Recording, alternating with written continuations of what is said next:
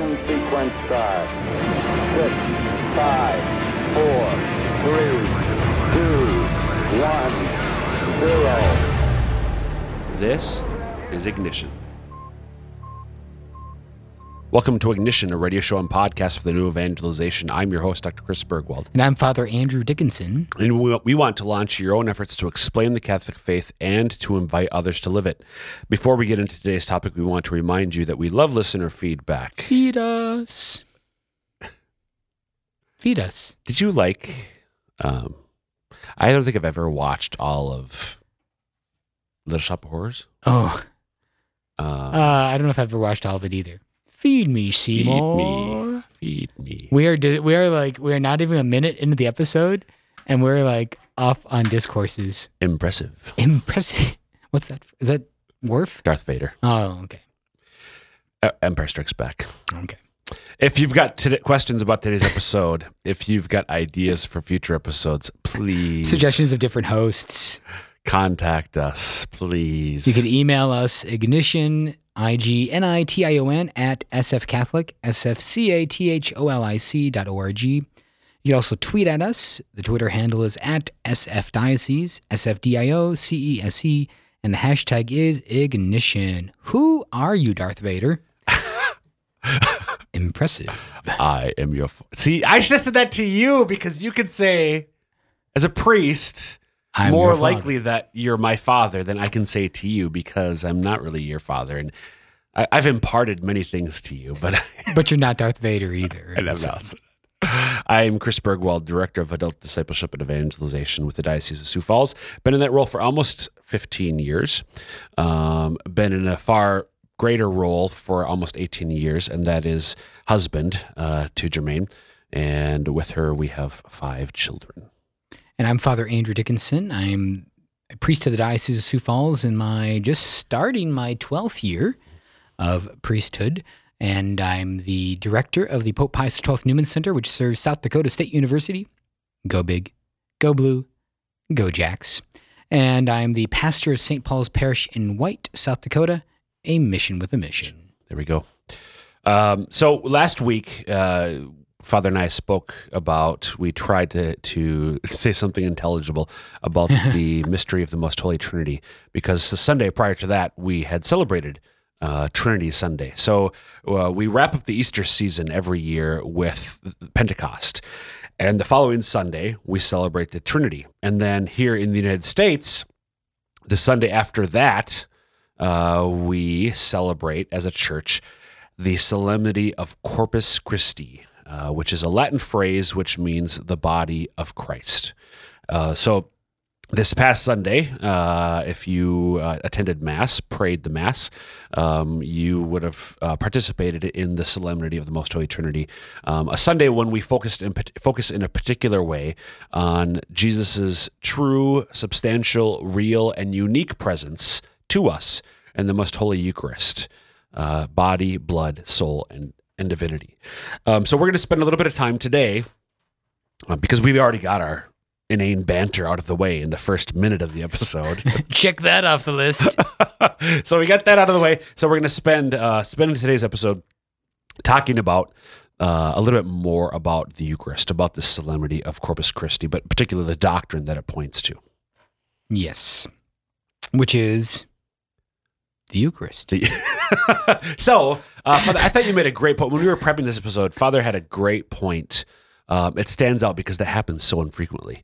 Uh, that come on, nothing, no, no uproar, no cries of outrage. I was thinking. I was thinking of a dire Darth, Darth Vader response to give to you, but I couldn't. So I thought of saying no. nice.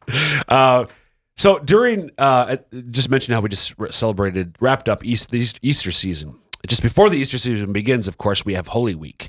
And Father, Holy Thursday, I think if you think about uh, the Eucharist, Holy Right. Thursday might often come to mind Because because the day the Mass was instituted. Exactly. Yeah. And we celebrate the institution of the Eucharist and of the New Testament priesthood at the the Mass of the Lord's Supper on Holy Thursday night. Um, so why why do you think the church might give us this usually early summer Sunday to reflect again on the Eucharist? You know, um, I said that it was more a chance for kind of like uh, the people to take part in it and to really just kind of soak up the idea of the uh, the doctrine itself. Because at Holy Thursday, you're at the start of the Triduum. Uh, and you're kind of just like a lot of things are coming at you all at once. You had Palm Sunday, you're doing confessions, getting ready for Easter. You know, Thursday, you got Good Friday to worry about, and so there's all these things going on. Just chance just to focus on the sacrament itself, and especially for the faithful. Right. Right. So And because Holy Thursday is not a holy day of obligation, and ah, Corpus Christi is a holy day of obligation. great point. That's a great point. It's a really good, and it's some good snapping too. Thank you. Um, yeah. So so I think I got I got to savor the flavor because apparently this doesn't happen very often. um, I, I, those of us who are obviously you as a priest, me as somebody who strives to be a committed layman, um, I participate in the Triduum, the the the most holy three days of the year that begins Holy Thursday evening and goes through Easter Sunday. So I, I go to Holy Thursday Mass, Good Friday liturgy, the Easter Vigil, etc. Uh, forgetting though that it's not obligatory to be there on Thursday. So you're right. Right. So so there are many people who, uh, for whatever reason, may not participate in that mass, and now they have the opportunity to hear, in particular, about this beautiful doctrine.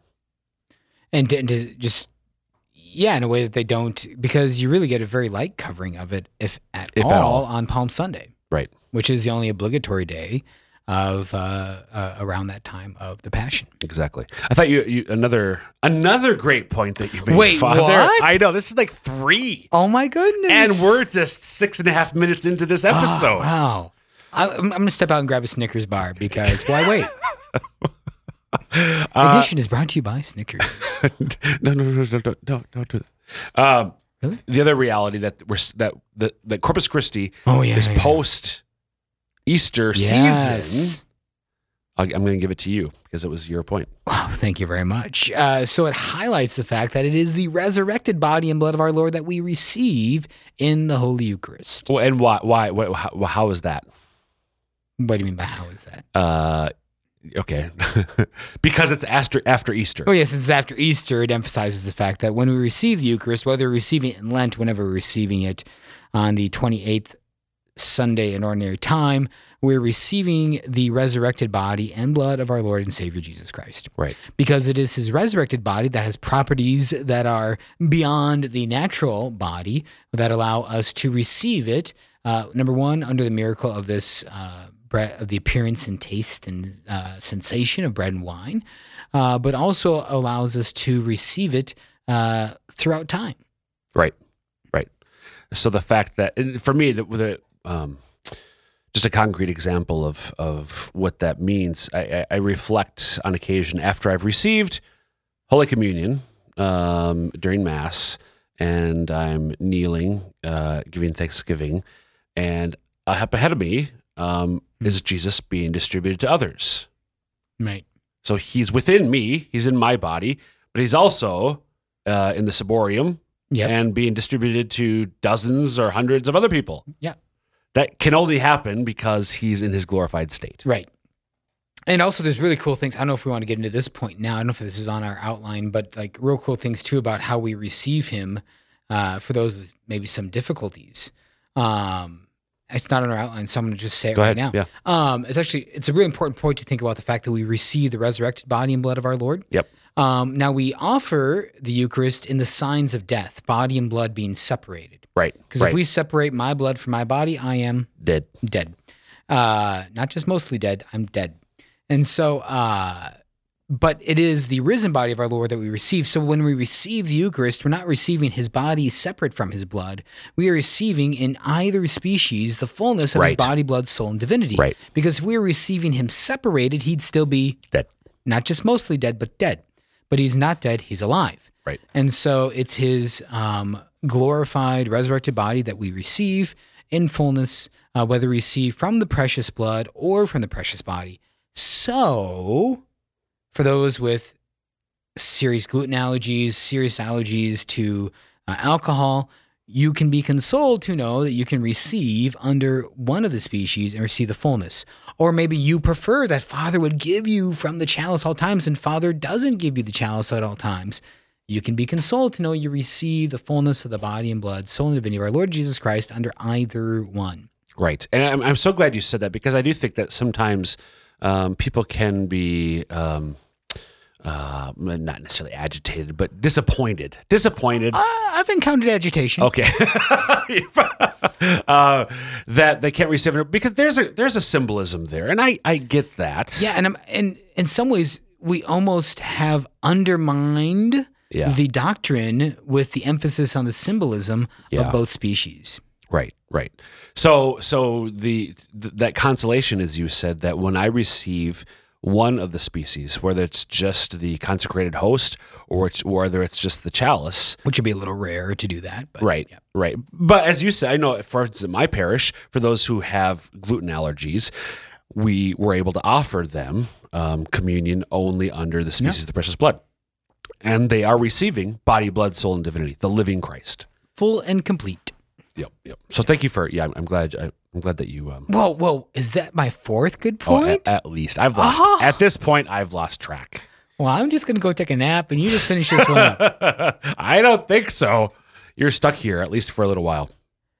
Oh. Um, anything else you want to say before we get into the exposition of the doctrine, eh, unpacking the doctrine uh, more systematically? Let's unpack the doctrine. unpack the doctrine. So, uh, pack it up, pack it in. let, me, begin. Whoa! don't listen to that. Don't- don't- Don't, don't pull it up. Um, the doctrine Don't Shazam that of the Eucharist. at minute eleven. the the doctrine of the Eucharist. Uh, we'll we'll get into scripture here in a minute, but just we, we've already addressed sort of what is it. But just to be clear, what what the Catholic Church teaches, what the truth is, is that when the priest says the words of consecration um, over the host and over the wine, so uh, unleavened bread, bread. Yep. unleavened bread, um, and the the the grape wine then uh, and has the intention to do what the church intends with the sacrament, then when he says those words, Jesus Christ, body, blood, soul, and divinity, becomes present in each of the what we call the species. We, we've used that term. So in the consecrated host, that becomes Jesus Christ, body, blood, soul, and divinity. Um, the what was wine becomes Jesus Christ, body, blood, soul, and divinity. Both species retain their appearances. So they're uh, what what the church technically refers to as their accidents. Uh, what that's a technical philosophical term that refers to the characteristics that we sense. What, what they look like, what it smells like, what it tastes like. It still tastes like bread. It still tastes like wine, but the substance, the inner reality of what it really is, as opposed to how it tastes, looks, etc., it has now become Jesus Christ. Right. In in, in that uh, when you use the word accidents, uh, can you explain maybe where that word comes from? Because we think when I hear accidents, or when a modern listener hears accidents, we think of like my brakes don't work. Yeah, yeah. Oh, I tripped and fell. Um, and that really, mm, well, pun intended now, tripped me up when I first, uh, during my reversion, I was reading St. Thomas Aquinas and he's talking about substance and So accidents. you're having an I'm like, accident over accidents. It totally was. Um, it comes from Aristotelian philosophy. So, so Aristotle, the ancient Greek philosopher, in his contemplation of the nature of reality, uh, developed at this, uh, arrived at this theory, which is technically called hylomorphism. That is that that all things um, that we see around us, that we interact with, have an inner substance of what they are, but then it has they have characteristics or what he called accidents that change um, over time. So, uh, Father and I are both human persons. Right. He's bearded and I am not. I'm stroking my beard. right I'm now. tall. He is not, or whatever. Right, Well, that's My feet touch the ground. relative. so we have different characteristics. Um, our appearances, etc., vary, but the substance we have, we are both we have the same nature, the a human nature. Um, we're not the same people, but we share in the same nature, but we have different uh, characteristics, outward characteristics. Right. Uh, is that a fair? And that's a great way to describe accidents. Okay. And so, like, as we said, so things like the taste of bread, the calories of the bread, uh, the alcohol itself, uh, the taste of the wine, those are accidental properties to wine, while the substance of bread and wine change to become the body, blood, soul, and divinity of our Lord. Those accidental properties do not. Right. And so that's why you hear that the church has come to describe this reality, this change, this transformation that occurs as transubstantiation. Right. Because the substance has changed. The substance transforms. Yes, exactly. So More than meets the eyes. You're surprised on that one? I, you know, I, I, I, I wasn't, I, I didn't see it coming. Oh, okay. So I, I should have. Yeah. Uh, you are listening to Ignition, a radio show, um, a broadcast for the New Evangelization. I'm Chris Burgwald. And I'm Father Andrew Dickinson. And if you have questions about today's episode, you can email us ignition at sfcatholic.org. You could also tweet at us. Use the Twitter handle at sfdiocese with the hashtag ignition. We're talking today about the Eucharist. We've just celebrated Corpus Christi Sunday this last Sunday, and we are talking now about the church's teaching on the Eucharist. So, Father, let's dive into one of your favorite areas that is the scriptural background of, in this case, the Eucharist. I love the Bible. Amen, brother. I love Father. the Bible. So uh, yeah, there's we could go into a lot of depth on this, but we don't have that much time. But there's a lot of great Old Testament antecedents about the Holy Eucharist. Yes, Dr. Burgo, do you have a question? Yes, I do. I, I don't you hate it? Eric Gallagher, my colleague, uh, uh, took a took a class from Tim Gray, president of the Augustine Institute, and Dr. Gray would say, "You know, there's just so much here that we could talk about, I, but I just don't have time." So, da, da, da, and Eric and I were joking about that. How you know that whole thing when somebody gets, well, there's so much for me to say, but we just don't have enough time. So, da, da, da, da, da. I just when you said that, I was reminded of that and it brought a smile to my face. And I had to insert it, even though it's completely irrelevant. Cool story, bro. Because that's what we do here in Ignition. You're saying antecedents? Yes, so uh, the Old Testament antecedents. By the way, which actually brings up a great Tim Brown topic, uh, Gray? Tim Tim Gray. Gray topic of uh, intertextuality. Ooh. Where, Ooh. yeah, where scripture passages refer to other scripture passages. Right. but we don't have time for that. uh, so, uh, so we can look at the Exodus uh, story and uh, the lamb was sacrificed in Exodus, Exodus 14, uh, or Exodus 13, as well as the blood of the covenant in Exodus 22, and the ratification of the new covenant there, and the uh, Passover celebrated outside of Egypt. You can look at Elijah. And uh, him being fed uh, bread by the raven underneath the Oh, broom oh. tree. What That's not the one I was. All right, well, Oh. is Elijah or is Elisha with the widow and her son? That's Elisha. It's Elisha. Okay. Yep. And what what's what's the one with Elisha then? Uh, so uh, where uh, there's a famine and Elisha comes in, I don't remember the town he comes into. Um, Nain uh, I was thinking the widow of Nain. could be Or no, 'Cause I think- Jesus. Well, but I think they both have a widow same? of Nain. Okay. Be. Um, Intertextuality. look it up. Uh, where Elisha tells this woman to make him something. She's like, "Well, I just had enough flour to make a cake for my son and I, and then we're gonna die. But since you asked me to, fine." No, she just that's that's me. Um, that's eise- eisegesis, where you read into the text something that's not really there. Um, so she she goes ahead and makes Elisha uh, a cake. And lo and behold, she has enough flour to make bread for her and her son for a year. yeah. And then they the- died. Oh, maybe it is oh. Maybe it is Elijah then. I just think Because it was Elijah. anyways, and then also there's uh, another Old Testament antecedent of Melchizedek, who offers bread and wine as a offering to the Most High God, and you can go into a lot of intertextuality with Melchizedek because references him in Psalm 110. We have references to him in Hebrews as well, although he just appears in a very short, like three verses of Genesis. Genesis. But the Old Testament uh, and the New Testament Christians love Melchizedek as a foretaste, a type, uh, a typology of Jesus Christ, offering this pleasing sacrifice to God of bread and wine that he offers to uh, to God on behalf of Abraham following Right. Abraham's victory. Right, Abraham. So Abraham, this man chosen by God as as as the father of a ma- uh, many peoples, by which the nations will be blessed. Abraham seeks blessing from this frankly mysterious figure Melchizedek, who is a priest, as you said, And a king, king of uh, Salem, Salem, which is the Jerusalem. which is Jerusalem. So the priest king of Jerusalem offers a sacrifice of bread and wine. And who is Jesus Christ? Hmm. The true son of David, the true priest king of Jerusalem, who offers a sacrifice to the Most High God under the form of bread and wine before he fully and completely offers it on the cross to the praise of the Holy and Blessed Trinity. That's really I uh, intertextuality.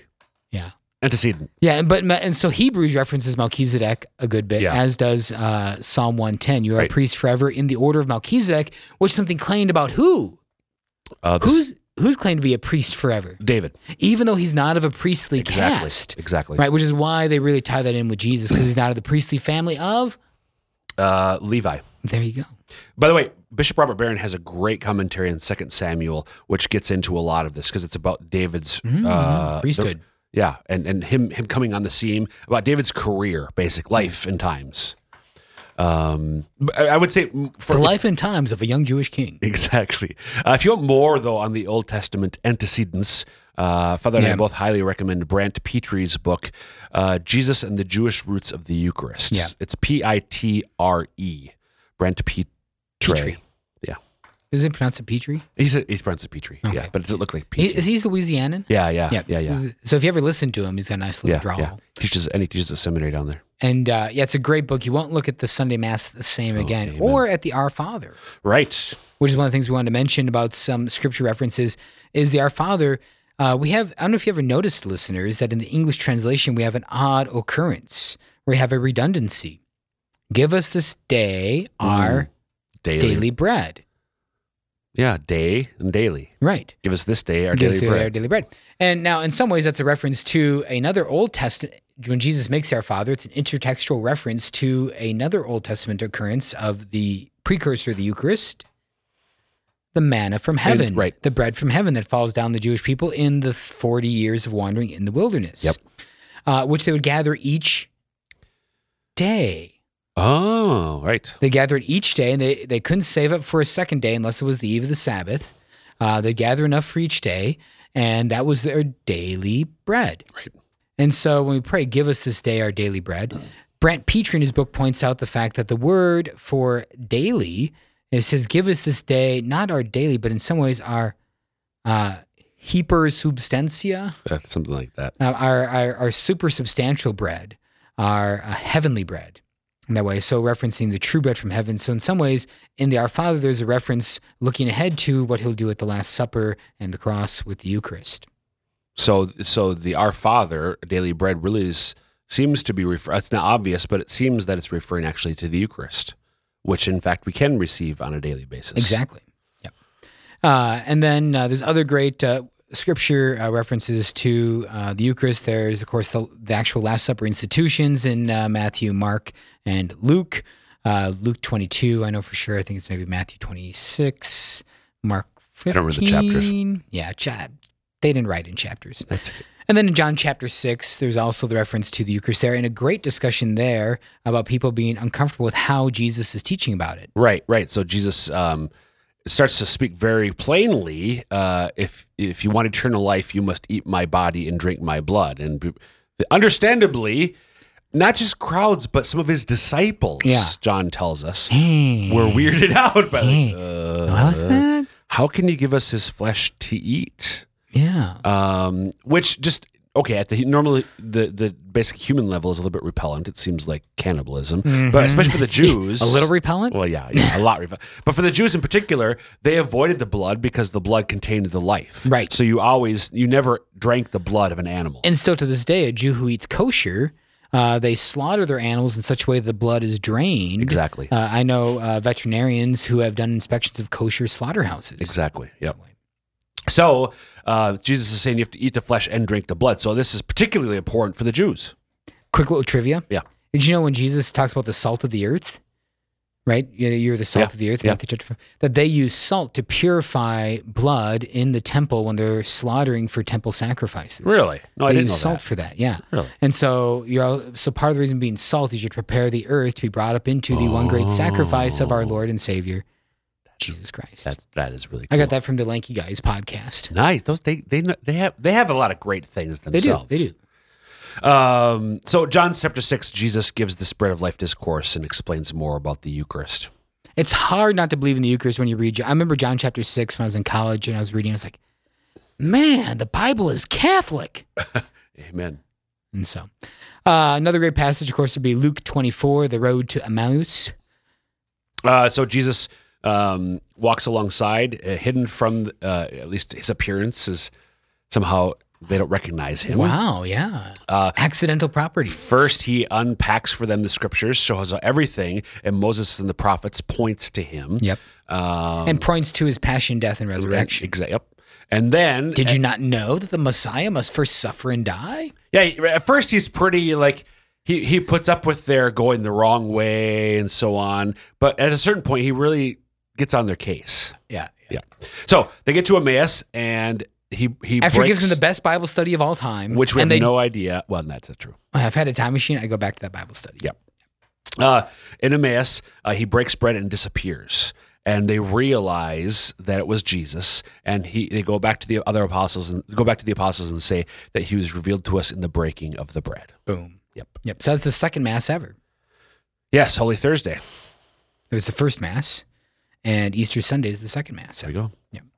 And then uh, finally, you could also look at first mention stuff in First Corinthians, where St. Paul talks about discipline with the Eucharist, how seriously he takes the Eucharist. Right. That if you eat of the body and blood unworthily, you drink uh, the guilt of the body and blood upon. Condemnation. Yeah, so that's kind of some serious stuff. Uh, Father, we have like four, 50 seconds left. What does this matter? Uh, well, the feast matters to give public witness. Yeah. In that way to our faith, especially the opportunities of Corpus Christi processions. Yep. Uh, to let the world know in a, in a way that you have that uh, that you show forth your love for Jesus in the Eucharist. Yep. Uh, love is shown in actions more than words. Yep, and the doctrine matters because God not only dwells in our, in our midst, but he comes to dwell within each one of us in the most holy Eucharist. Yeah, that you, as we were talking about in other episodes, you don't have to earn His love. Right. Um, but while we have to make sure we're prepared to receive His love, but He still um, desires to come and to be with us, uh, and that that is the end of the Christian life. The point of the Christian life is that communion with God, to be with Him, uh, to love and serve Him in this life, and to be happy with Him forever in the next. and it happens in the fullness on earth in the most holy Eucharist and Holy Communion. And that will wrap up episode wrap up this episode of Ignition. Again, you can email us ignition at sfcatholic.org or tweet at us at sfdiocese. Use the hashtag ignition with any questions about today's episodes or today's episode or ideas for future ones. Until next time, dear listeners, may Almighty God bless you, the Father, the Son, and the Holy Spirit. Amen. Thanks for listening. You can find archives of this and past episodes online at sfcatholic.org. Click on Media and then Audio Files. You can also subscribe to the Ignition Podcast in the iTunes Store. Remember to tune in every Thursday afternoon at 2 p.m. on Lamb Catholic Radio at 91.3 FM in Hartford and 104.3 LPFM Juan Diego Catholic Radio in Sioux Falls and on 88.9 FM in Ipswich and Aberdeen or online at lambradio.com.